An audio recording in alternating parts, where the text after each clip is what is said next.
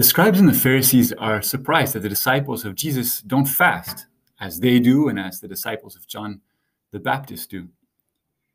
There's rumors going out that Jesus is the Messiah, that he's the one. And so they expect that the Messiah's disciples might be more radical, more austere, more sacrificial than any others. Jesus' response to the scribes and Pharisees recalls to us the purpose of fasting. He says, Can you make the wedding guests fast while the bridegroom is with them? You know, teachers are often known by the methods of the spirituality they introduce, by the number of days of fasting, their methods of prayer, even the religious garb, walking barefoot.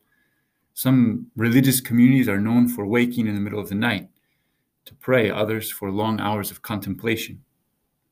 And many of these methods are extremely useful for advancing in the spiritual life.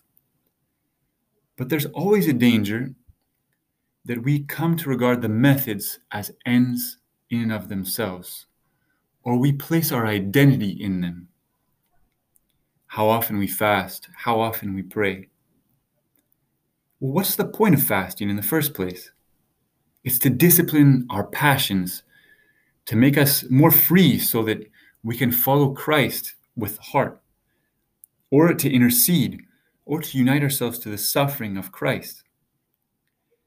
Even prayer, it's a means. It's a means to union with God. Jesus says, I came to do something much deeper than introduce a new spiritual method. I came to unite mankind to God. I came to do what every spiritual method is aimed at I am the union of God and man in my very person. So he says, Can you make the wedding guests fast while the bridegroom is with them? If you're with me, he says, that's the goal. You've already achieved it. I'm the bridegroom. My church is the bride. And I'm here to unite you much more intimately to myself than any of your own efforts or your most brilliant methods can achieve. Today, let's give thanks to the nearness of Christ.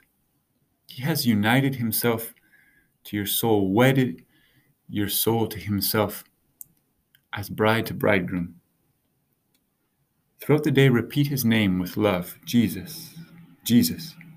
Place your hands on your heart and contemplate how near he is, how much he loves you as a bridegroom his bride.